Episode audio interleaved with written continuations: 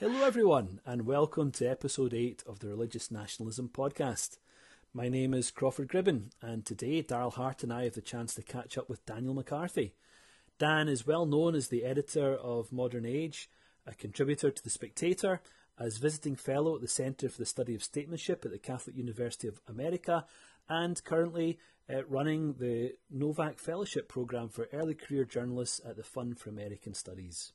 Today, among many other things, no doubt, we're going to be talking about Darryl's new book, American Catholic The Politics of Faith During the Cold War, just published by Cornell University Press. And we're going to be thinking more generally about broader arguments about the rise of American exceptionalism among Catholics in America. All of that and perhaps some more. Dan, thanks for your time today and welcome to the show. Thanks, Crawford. I'm delighted to join you and Darryl. Well, we're approaching that fabled 100 day deadline in uh, the new president's um, uh, role. After Trump's defeat, what do you think is the current state of American conservatism? Well, I think it's in um, you know a sort of a fallow period, uh, but it's actually kind of optimistically looking forward to the next several elections. Uh, certainly, in the 2022 midterm elections, there is a fair degree of confidence among conservatives and Republicans that um, the GOP might retake uh, the House of Representatives and uh, perhaps the Senate as well. And um, you know, even looking at the outcome of the 2020 election, uh, Democrats lost seats in the House of Representatives and um, they fell short of an absolute majority in the U.S. Senate. And um, this was despite the fact that almost everything was going in favor of uh, Democrats and of sort of progressive ideology uh, in the election. Uh, the fact that you had the COVID crisis, which was doing damage to Donald Trump's um, uh, popularity, as well as an economic crisis attendant upon the COVID pandemic. And uh, the media had, you know, been very critical of Trump for the last four years. And uh, of course, you know, while Trump got a very large uh, turnout in, in, support of himself, uh, there was an even larger turnout in support of Joe Biden. But even with 80 million voters going to the polls and uh, electing Joe Biden, uh, it still did not translate into the kind of overwhelming victory for Democrats in Congress that might have been expected. So it seems as if um, that suggests that there is a certain limit to how popular the Democrats and progressive ideology are. And the question then becomes Are Republicans able to build upon Donald Trump's successes and uh, avoid some of the pitfalls that uh, were uh, all too uh, predictable under Trump and uh, become actually a, you know, a sort of governing power in, in American politics once again? And as far as you know, philosophical concerns are involved, it does seem as if Trump has shifted American conservatism's discourse in a nationalist direction that is not going away. The more sort of globalist or classical liberal side of American conservatism is uh, somewhat uh, recessive right now. It's still around. It's still, you know, making its arguments. But I think you find even some American libertarians are increasingly having to engage to some degree with American nationalism. And I think you see this, for example, uh, with the Acton Institute uh, and hmm. scholars such as Samuel Gregg, uh, who's uh, their research director. they're not nationalists, but they are in a kind of friendly discourse now, I think, with American conservatives who have more of a nationalist perspective. Hmm. Well, we'll come back to some of those themes uh, in a moment or two, Dan. Can I ask you, though, first of all, about the relative importance of religion to this discourse? Here on this side of the Atlantic, um, we're, we're, we're very aware in our news media of events like the 6th of January and the potential role of religion in that event, or some of the more recent tragic events that have hit the headlines, where again, um, religious conviction of, of certain kinds of religious perform- performativity, perhaps, uh, are being trotted out as ex- explaining factors um, for various kinds of criminal activity. So, as you think about the, the current and possible future state of American conservatism, how important do you think religion is going to be in all of that? Well, it's complex, and um, American evangelicalism and its uh, right side tends to be much more uh, you know, sort of definitively politically engaged with uh, the Republican Party, with the Donald Trump movement, and with American conservatism, uh, that compared to American Catholicism, which tends to be rather uh, divided quite evenly as a whole between uh, Democrats and Republicans. Now, you do find, uh, you know, just as more church-going Protestants tend to be more Republican and conservative leaning, the same thing is true among Catholics. You see a racial divide among Catholics, as you see among other divisions of American Christians. uh, where again white Catholics are more supportive of Donald Trump, uh, more supportive of the Republican Party compared to non-white Catholics. Uh, but even taking those things into account, the divide among Catholics doesn't seem to be quite as sharp. Um, you do have a number of Catholic um, uh, intellectuals involved in American nationalism and the American right. Uh, someone like Steve Bannon, for example, stands out. And uh, but Steve Bannon's relationship with Catholicism is itself quite complex. Uh, he's a divorced Catholic. Uh, have uh, you know been only semi-successful. So um, the the religious element, or at least the religious element among Catholics, um, with respect to American nationalism and American conservatism right now, I don't want to say it's attenuated, but it's not it's not a clear sort of um, dividing line or a clear uh, sort of source of their involvement in uh, the American right. Hmm. Again, from my side of the Atlantic, uh, Dan, it's very striking that people who move towards a position of influence, perhaps within American conservatism, do often shift in terms of religious affiliation towards Catholicism. I'm thinking, for example, of J.D. Vance. Um, do you have any theories as perhaps to, to, why that might be the case or what that might gesture towards? Yeah, the um, sort of political energy uh, of Christianity on the American right tends to come from uh, relatively low church, church sources, and it tends to come from American evangelical as opposed to certainly mainline Protestantism. And uh, for that matter, uh, you know, it, it's not even sort of coming from uh, sort of ordinary bread and butter, um, you know, uh, mass um, American Catholicism. However, um, at the intellectual level, you do see uh, many more prominent Catholics, and you see many prominent conversions to Catholicism on the American right. And I think that simply has to do with the sort of intellectual framework that American, that Catholicism in general is able to provide and the connections between uh, Catholic thought and, for example, natural law. Um, as you have um, you know, sort of people coming from uh, you know, more enthusiastic or, or, charismatic backgrounds, starting to engage uh, you know, at a more theoretical, legal, intellectual level with uh, politics, I think they find a certain attraction to the natural law tradition. They find a certain uh, attraction to the sort of um, deep articulation of legal and um, sort of other political ideas uh, that you find within the Catholic uh, tradition. Whereas if you wanted to find something like that uh, on the Protestant side, I think you'd have to, you know, turn to uh, what are now actually the more mainline uh, Protestant denominations, and you know that's going to be difficult for someone on the right to do. I think, you know, certainly within the Anglo-American world, perhaps if not for Africa, uh, something like Anglicanism, for example, is seen as uh, being nowadays more or less politically left of center. And I think that's uh, generally the case with uh, perhaps Lutheranism as well. Uh, and even perhaps Calvinism is drifting in that direction. But Darryl would, I think, be able to speak to those concerns more with more authority than I. Well, that, this would be a way to plug another podcast I'm doing with um, two of my colleagues here at um, Hillsdale Korey Maas, who's a Missouri Synod Lutheran, and uh, Miles um, Smith, who's an Anglican in the uh, um, ACNA communion. Um, and these are these are smaller wings and less progressive wings of of um, confessional or reformational Protestantism. But that's not why we're here to talk.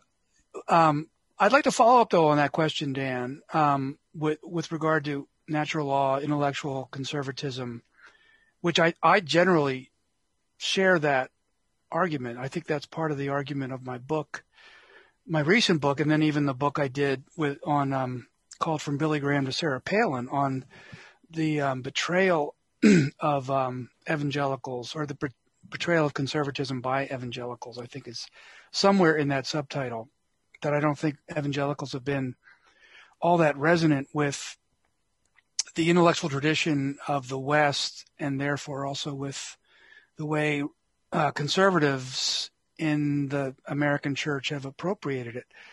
But I am thinking, since I do, I'm fascinated by Roman Catholic uh, world and and the American church. Um, so I, I read Commonweal online, and I read America at least for my three free um, articles a month that I can get away with. Um, and they would, wouldn't they also claim the, the Catholic intellectual tradition? but on a much more progressive side of things. And and that's part of what makes the American church so darned fascinating is that you have the intellectual tradition that can go different ways. And I'm not asking you who's right necessarily, but I am curious of where the that intellectual tradition stands if you can have it going in in seemingly different political policy legal directions. Well, I think that's right. If you were to divorce uh, the um, American Catholic Church from uh, from Rome, you would have a church that would look a lot more like a standard mainline left drifting uh, institution. Um, however, because you have this, um, you know, sort of both uh, rather temporally deep, you know, chronologically deep uh, connection with, um, you know, Christianity and Catholicism as had, had existed in the early modern period and the medieval period, uh, and so forth, and because you have, um, you know, a, a, church which is still organized around um, very strictly hierarchical, uh, you know, sort of magisterial lines uh, in in Rome, um, you have a, a, counterbalance to the drift of you know what might be considered uh, sort of first world European American uh, long established churches towards um, liberalism. So I think that that's why you have a side of Catholicism that is still uh, very traditionalist, and that even though the American church itself, many of its bishops and publishing organs like uh, you know America Magazine, as you mentioned, the Jesuit magazine, and uh, numbers of others are quite uh, you know hard to distinguish in some ways from uh, certain mainline Protestant tendencies, although maybe still slightly more conservative or slightly more traditional or slightly more orthodox. Um, you also have this other element in Catholicism, which American Catholics can access, which is a tradition that is, uh, again, uh, kind of more hierarchical, more authoritative, more grounded in the traditional, uh, you know, sort of ideas of, um, you know, Western natural law, uh, Augustinian Christianity, and uh, a counter influence against uh, liberalism and modernity in the 21st century. Um, well, to follow up on that too, I mean, one of the discoveries as I was working on this book was the um, the controversy over Americanism in both in Europe, the Vatican, and then in America, which it plays out in the 19th century, and a mild condemnation of Americanism as a heresy by Pope Leo XIII in 1899. Um, I say mild because it, I, I do think, get the sense in reading some of the histories of the American Church that bishops were sort of under some kind of watch or fear that they, that they would violate it. And it extends down to um, John Courtney Murray when he's writing about the natural law tradition and the founding in the 1950s, where he has to go sort of undercover for a while. Um, but it, but what, what's intriguing about that when you think about conservatism in America and the and the, the, the connections to Catholicism is that when Buckley and others are starting out in the 50s um, and sort of claiming a, a, a, version of American exceptionalism, a kind of American first position that America should fight communism no matter what um, they can get away with, uh, say, by treaties in the UN and whatnot. Um, and in, some ways also supporting a Murray kind of reading of the American founding, drawing on natural law. And Murray wasn't the only one to be doing that. There were, I can't remember the names right now, but one of the, I think the dean at the uh, law school at Notre Dame, Pat Manion, I guess was his name. Um, uh, Clarence Manion, yeah. Clarence Manion, sorry, was, was making this kind of argument earlier than even, uh, I think Murray was. Um, but that was out of favor with the Vatican in the 50s, as the experience of Murray suggests. And even, an early um, kind of skirmish between National Review and America over uh, the famous phrase um, "Mater si." Um, what, what, how did that go? Um, Magistra no. Yeah. Yes. Um, you know, I mean, Mer- Buckley and the other conservatives at National Review were actually bad Catholics at the time, in a way, until Vatican II didn't su- Vatican II didn't necessarily say yes, we we embrace National Review. Of course, it didn't do that. I don't even know how many bishops in Rome knew about uh, National Review, but there was a clear change in what Vatican II did with regard to religious freedom and some other matters, and opening up to the modern world in ways that you could argue Buckley and others were doing even before Vatican II. So where is this question going? Uh, partly, I guess it, it's going to try to figure out um, an ongoing struggle um, among American Catholics over Americanism. I mean, there you have the Neuhaus, Weigel, uh, Novak, and George is the, the one left standing holding that tradition out, even though First Things I think still kind of represents it at times, but I'm not sure how much it does. I I do think National Review does as well. I don't know that it's as as overtly Roman Catholic as obviously as First Things, but I mean, that that kind of Americanism is in some ways um, at odds with the left side of the church, and even it's very much at odds with the emergence of this integralism that say Adrian Vermeule is associated with, but other figures as well. Um, and again, just for intellectual theater, I'm not saying it's merely theater, but for following the arguments, it's really fascinating to follow. So I guess I wonder where to, to bring this this ramble to a to a point of a question. Where is Americanism right now? Do you think among American Catholics? So to um, kind of sketch uh, the overall trajectory of the uh, forces and ideas that you've uh, outlined there, um, you know, the Roman Catholic Church prior to the 20th century did not have a long history of engagement with democracy and with republicanism. America, of course, is uh, the United States um, is a republican country. Um, it does it has you know a First Amendment which prohibits uh, religious establishment at the national level. And um, America's tendency, even in the 18th century, you had you know very strong religious uh, grassroots elements, but you also had an American elite and an, an American drift towards uh, certainly non-denominationalism, what might be called pluralism, etc.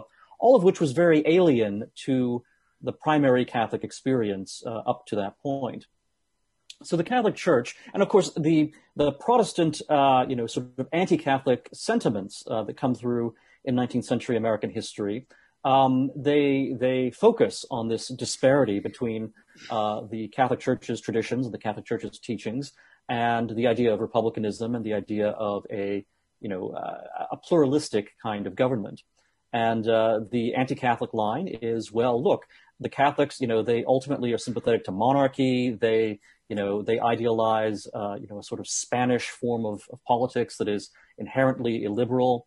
The, uh, the, Pope himself is a kind of absolute monarch, and uh, you know, if a Catholic becomes elected, that Catholic is going to be as responsive or more responsive to the Vatican and to uh, basically orders coming from Rome as uh, he or she would be to uh, you know voters in in the Amer- in America itself that was you know the fear among Protestants in the you know um, in America of the 19th century and even into the mid 20th century in, in some quarters, um, and it was never quite completely true. You always had American Catholics who in fact were quite loyal, good Americans, um, even though they were also good Catholics, and there was there was a tension there. I'm not saying there wasn't. But at the same time, uh, American Catholics were able to function as good small r Republicans uh, in a way in which you know people who looked purely at a kind of dogmatic picture, whether positively or negatively, about what Rome had said about uh, religious pluralism and and the distance between church and state, uh, they might have been surprised. And so this becomes an issue even in 1960 with the election of John F. Kennedy. He's the first American Catholic to be elected president, and uh, there are questions, especially you know among Protestants, as to whether Kennedy is going to be um, you know, uh, in some ways subversive of the American system because he's he's Catholic and he might be listening to Rome. And of course, Kennedy makes it pretty clear in 1960, and then even more clear once he takes office that in fact, you know, he is uh, an American liberal and not uh, any kind of you know sort of uh, Catholic integralist or monarchist or you know otherwise uh, you know sort of illiberal influence. Um, now you've brought up the relationship of National Review to uh, Americanism and to uh, the church's teachings. I should say, by the way, Americanism, um, I, I, think maybe the easiest way to think of it is, um, you know, as a variant of liberalism. So in the same way that the 19th uh, century Catholic Church um, was critical of liberalism, it was also critical of Americanism as a particular form of that. Um, now, as you look into the uh, 20th century and as you get to Vatican II, you have the church uh, adjusting what it says about uh, the relationship between you know, Christianity and the uh, political sphere. You have, uh, you know, a greater um, articulation of an acceptance of pluralism and uh, political democracy and republicanism.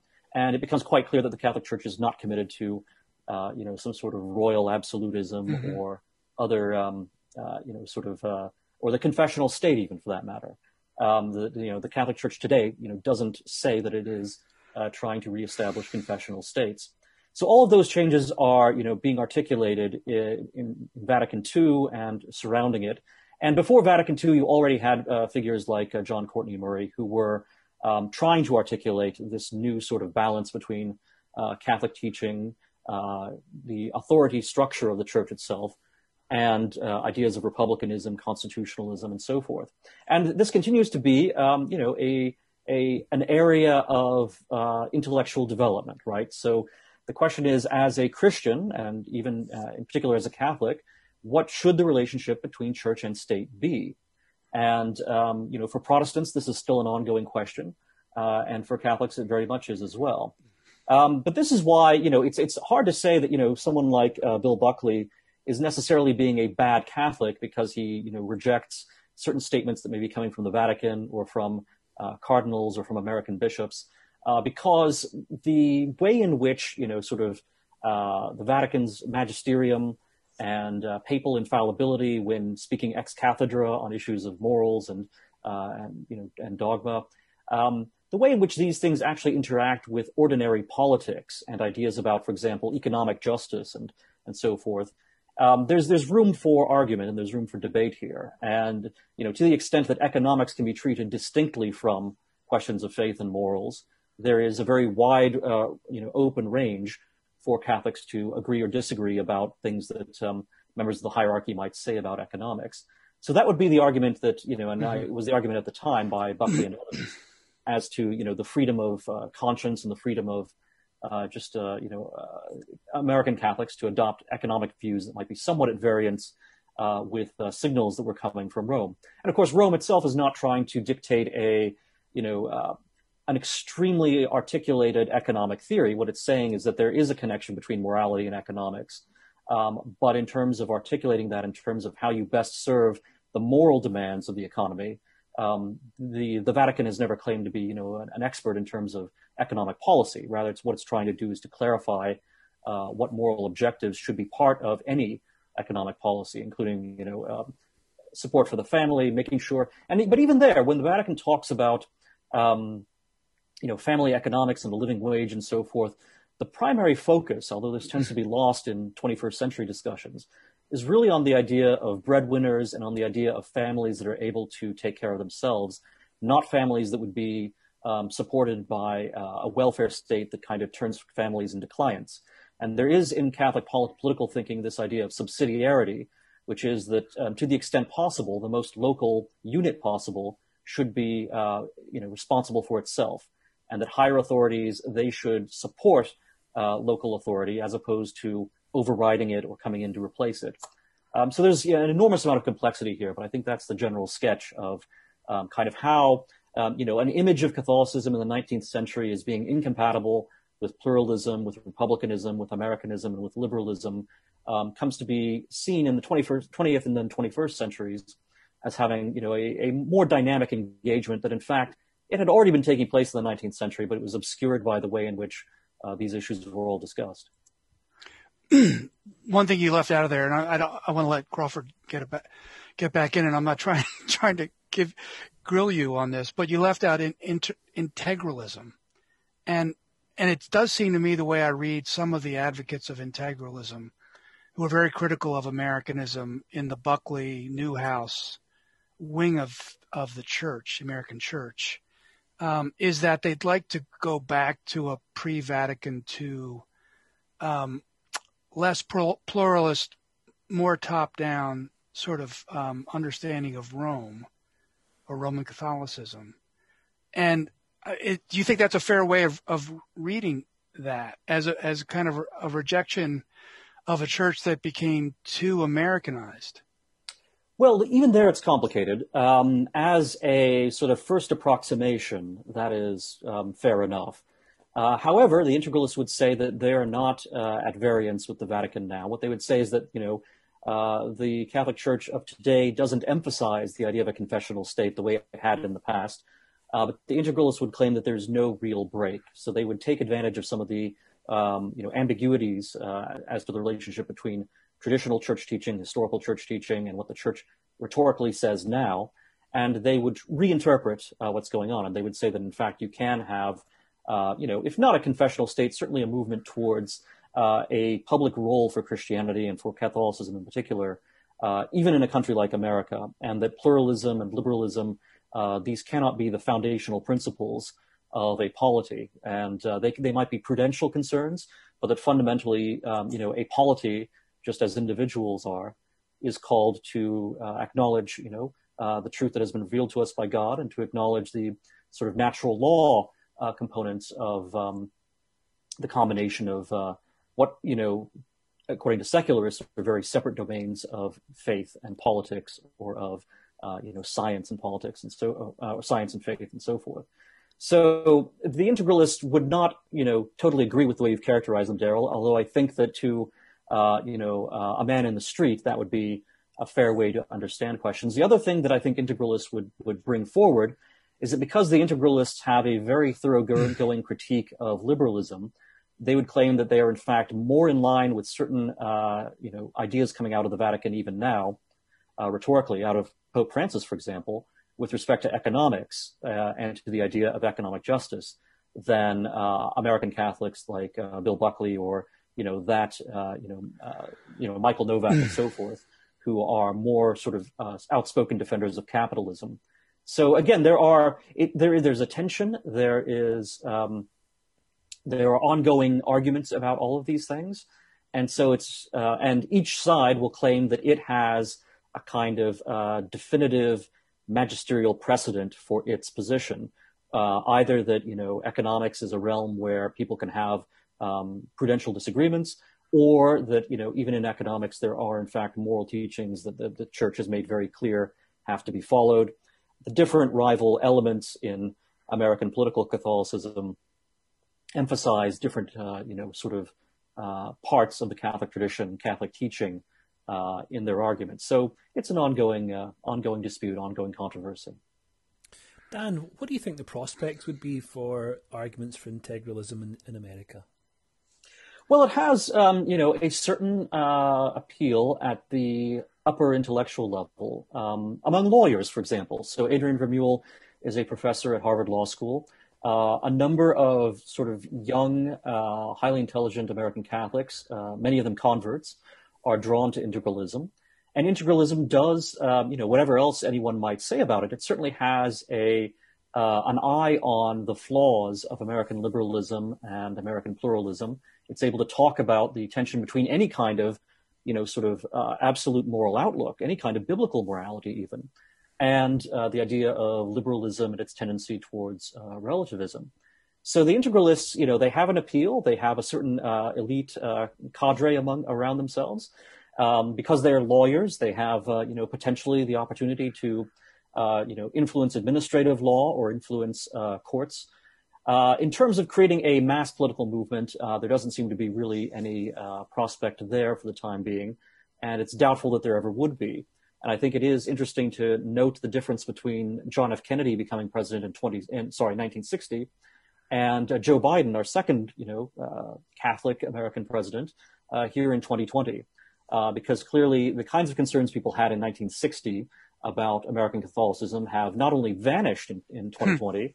But um, you know, in most respects, or in all respects, uh, Joe Biden is pretty much indistinguishable from a non-Catholic, uh, you know, sort of American liberal of his generation. Yes, for many evangelicals, he's not Catholic enough. Uh, it's one of the great ironies of the last election. But Dan, as, as you think about um, the prospects for integralism, do you see it? Do you see it prompting any kind of mimicking in the Protestant side of things, or do you see it being developed around some of the recent appointments to the Supreme Court, for example?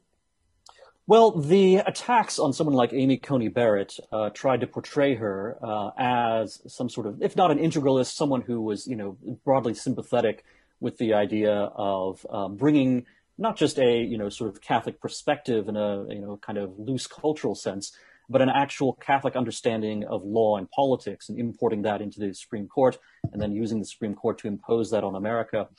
And the attacks on Amy Coney Barrett were actually very similar to the attacks we heard uh, on JFK back in the 1960s and on American Catholics uh, in the 19th century. And uh, what we've seen so far indicates that uh, you know those attacks were as un, un uh, you know unfair and uh, you know sort of predicated on you know just as flimsy assumptions with respect to Amy Coney Barrett as they were with respect to JFK and other Catholics in the American tradition. And in fact, Amy Coney Barrett seems to be you know in the general tradition of uh, American originalism uh, in terms of legal mm-hmm. thought, as opposed to some sort of specifically Catholic version of uh, you know sort of natural law thought or um, uh, or legal theory in general. Um, I'm sorry. What was the other part of the uh, the question there? I was just wondering whether you see or whether you'd anticipate similar kinds of movements in Protestant churches. Yeah. In fact, you know, I, you could argue that there that you had a, a sort of energetic um, uh, Protestant integralism on the American right before you had the resurgence of Catholic integralism in the last few years. So uh, Christian Reconstructionism, for example, uh, with its uh, you know ideas of theonomy, um, has certain parallels, at least in terms of trying to apply directly, uh, you know, sort of religious principles to politics. Um, Christian Reconstructionism has certain parallels to integralism. Obviously, one is coming from a Calvinist uh, tradition, one is Catholic, uh, but their general system of, of thought or how they would apply religion to politics um, has uh, you know, very uh, striking parallels. I should say, by the way, that while integralism uh, is getting a lot of attention right now, it is something that has recurred in American conservative uh, Catholic political thought um, over the decades. So, you know, Darryl had mentioned William F. Buckley Jr., who is, you know, a Catholic but he's a Catholic who, you know, he was criticized even in his, his own lifetime for supposedly having Calvinist economics, for being, you know, at variance with uh, church, uh, you know, teachings about um, economic justice and so forth. Uh, but in addition to Bill Buckley, Bill Buckley's brother-in-law, L. Brent Bozell Jr., um, was also a, uh, a, Catholic. Buckley had been a cradle Catholic. Bozell was a, a convert to Catholicism at Yale. Uh, Bozell, even though he is the ghostwriter for um, uh, Barry Goldwater's 1960 book, The Conscience of a Conservative, which is a sort of defining statement of American liberal conservatism. Um, Bozell himself was actually something of an integralist. And, uh, you know, he was uh, very keen on the idea that Franco's uh, Spain could turn into a more deeply Catholic state. Um, and, uh, you know, Bozell was, was, was, you know, sort of had idealized the idea that uh, Ireland could be a very Catholic kind of modern state. And uh, Bozell had a publication called Triumph, a very small magazine, which argued for uh, something kind of similar to uh, what we identify as integralism today, uh, and argued for applying that to the United States. Um, so there have been these recurrent, you know, again, because liberalism itself is a very flawed, you know, sort of overall philosophy, and there are, you know, sort of serious spiritual and other questions that uh, anyone uh, is going to raise about it uh, there are always these new openings uh, or recurrent openings for um, these these principled challenges, whether they're coming from uh, you know sort of integralists or uh, or you know defenders of divine right monarchy, or whether they're coming from reconstructionists or from other directions. And liberalism, by its nature, has to you know keep trying to contend with uh, these challenges to its very core principles about well about human nature. And clearly, there's you know there are thoughts about human nature uh, with respect to liberalism and with respect to um, both Christianity and also the, the classical tradition, for that matter, and the natural law tradition that are very hard to reconcile with one another. Mm.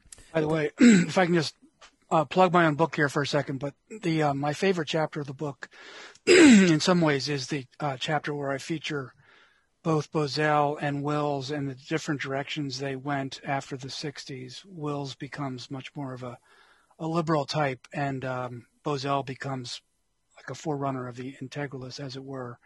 And it's just it's just fascinating to see the way their world sort of collapsed after '68, and um, and I actually I actually get a little moved by reading about Wills and what Wills meant to Buckley and Buckley losing Wills as part of part of the magazine. Um, so, um, I, I'd like to follow up though with a question about nationalism and the church. Um, the way I read Roman Catholic Church history, um, and even the Protestant Protestant Church history, is that Rome opposed uh, national churches, and uh, the beginning of the Reformation, as it were, was that with with the creation of the Church of England, um, at least for English-speaking Protestants. Uh, but but you know you could argue that Luther has a similar kind of effect, effect upon German-speaking Protestants, and even Calvin on French-speaking Protestants. Um, um, so part of what though is is true for um, American Catholics after World War II, especially conservatives, is a high view of America and America's role in the world, whether you want to call that Americanism or American exceptionalism, um, is is another question. But it does seem that that the Vatican at Vatican II opens up the possibility for national conferences of bishops, which is what does happen around the world, you do see, and the UCCSB, whatever, however, whatever the initials are, um, does form in after Vatican II in ways that it had, had not formed before that. But still, it's a global church, um, and I think it's um, fair to say that it's careful about giving too much ground to nationalism. So that then re- goes to the question of the degree to which American Roman Catholics, not not not to question any kind of sense of patriotism, but whether there is a, a loyalty to a, a universal or global sorts of arrangements and global governing structures by virtue of being Roman Catholic that is in some ways at odds with an American exceptionalism and America's place in the world after uh, World War II, during the Cold War, and even beyond. Well, in some ways, I would say the the, the story is uh, the reverse of what you presented, right? Um, so during the Cold War, uh, the Catholic Church was, if anything, even more concerned about internationalism, in particular international communism, uh, than it was about nationalism. And you know, we can talk both historically and also in terms of doctrine and teaching. But the church has a complicated relationship both to internationalism and to nationalism.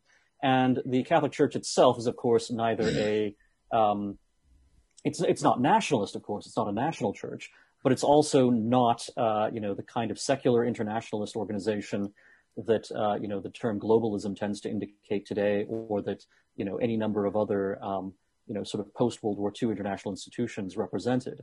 Um, now, you know, historically speaking, um, you know, the Catholic Church had a practical concern both in the Middle Ages and in the early modern period, about not winding up in the same position that the Orthodox churches wound up in uh, in the East, namely where a church could be overawed by political authority at whatever scale.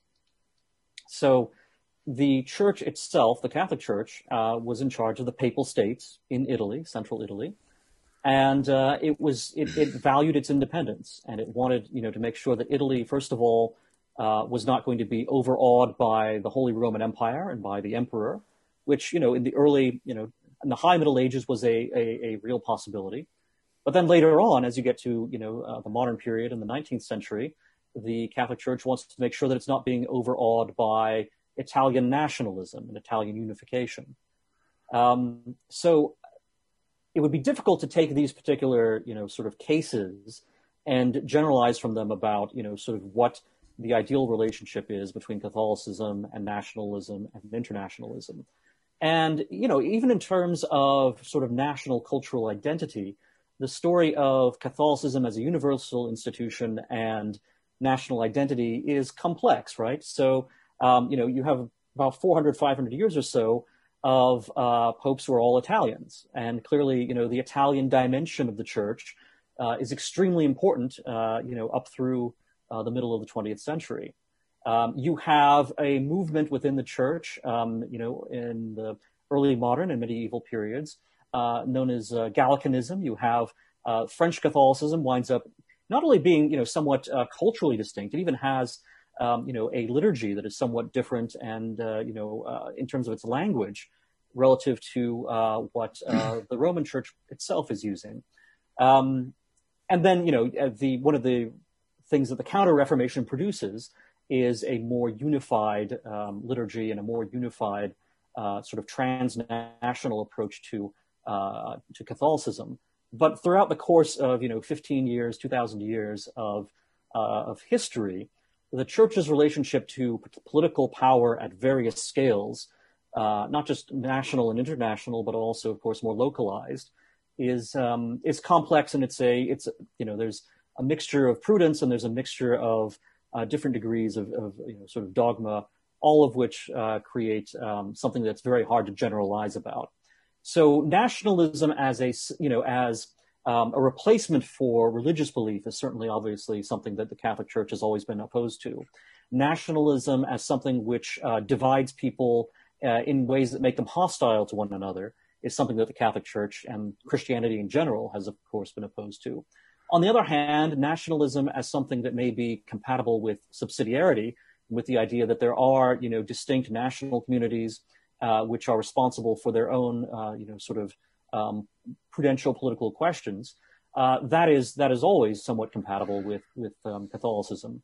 And in a, an earlier period in the 19th century, when you're still dealing with monarchies who have, uh, you know, ties of, uh, you know, sort of royal blood across borders, and uh, you have not yet at that point had consolidated nation states throughout Europe, um, the question of, um, of, Catholicism's relationship to nationalism, um, you know, it, Catholicism in, in the 19th century was not going to be favorable towards, you know, the anti-clerical nationalist movements that you found in, you know, coming out of Prussia to try to unify Germany.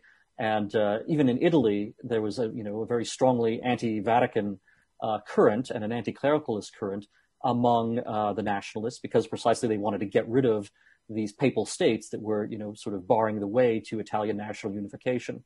With respect to France, you know, it's a complicated story because you know, modern French nationalism does begin with the French Revolution, which does obviously have, you know, a very virulent anti-clerical element to it, uh, as well as an anti-localist element. But over time, the relationship between French republicanism and uh, Catholicism uh, becomes complex. So right now, for example, uh, the leading nationalist in France is Marion Maréchal. She is a Catholic. Um, she's a Catholic, however, who's divorced and who in some ways doesn't fit, you know, perhaps the model of what the ideal Catholic statesman or stateswoman should be. And when she talks about politics, she emphasizes both her Catholicism and her Christianity, but also uh, her nationalism and the fact that um, she does not see French Catholics as being required to be, um, you know, sort of um, extremely punctilious about following uh, any hints or clues that the Vatican uh, may provide about policy. Um, just as American Catholics like Bill Buckley think that there is a wide open realm for sort of economic prudence. Uh, Marion Maréchal similarly thinks that um, you know there are political questions where the Vatican and the Church in general are just not uh, the authority that has to be followed. Well, that was good. I think uh, we're about out of time uh, on several ends here. Uh, Crawford, did you want to wrap us up? Dan, thanks so much for your time today. It's been great talking to you. Can you tell us more where we can find out more about your work? Yes. Um, one thing that I oversee is the Robert Novak Journalism Fellowship Program at the Fund for American Studies. And you can uh, visit tfas.org to find out more about the Fund for American Studies. And I mentioned the, the Novak Fellowships because those are, uh, we have the application season open right now through April 12. Mm. And uh, these fellowships provide $35,000 in financial support to early career journalists, people with less than 10 years of professional experience, to pursue uh, year long projects of uh, their own choosing. Uh, right now, the program is just for American citizens, uh, you know, because of the complexities about paying uh, people who are not citizens and may not have green cards and so forth. But it is something that uh, you know I hope American listeners to this podcast uh, will will check out, and if they are journalists or if they know of early career journalists who are um, uh, you know uh, have less than ten years of experience, that they will encourage them to apply for the Robert Novak Journalism Fellowship from the Fund for American Studies. And then beyond that, I am a columnist for the U.S. edition of the Spectator magazine. Uh, I'm in uh, every issue of the print magazine and on a more or less weekly basis on the website. And uh, beyond that, you know, I, I freelance uh, quite widely and appear in a number of places. And I edit a journal called Modern Age, which is a quarterly published by the Intercollegiate Studies Institute, and which is sort of one of the uh, grand old institutions of the American right. It was founded in 1957 by Russell Kirk. Well, that sounds wonderful. Dan, thanks so much for your time today, and take care. Thanks.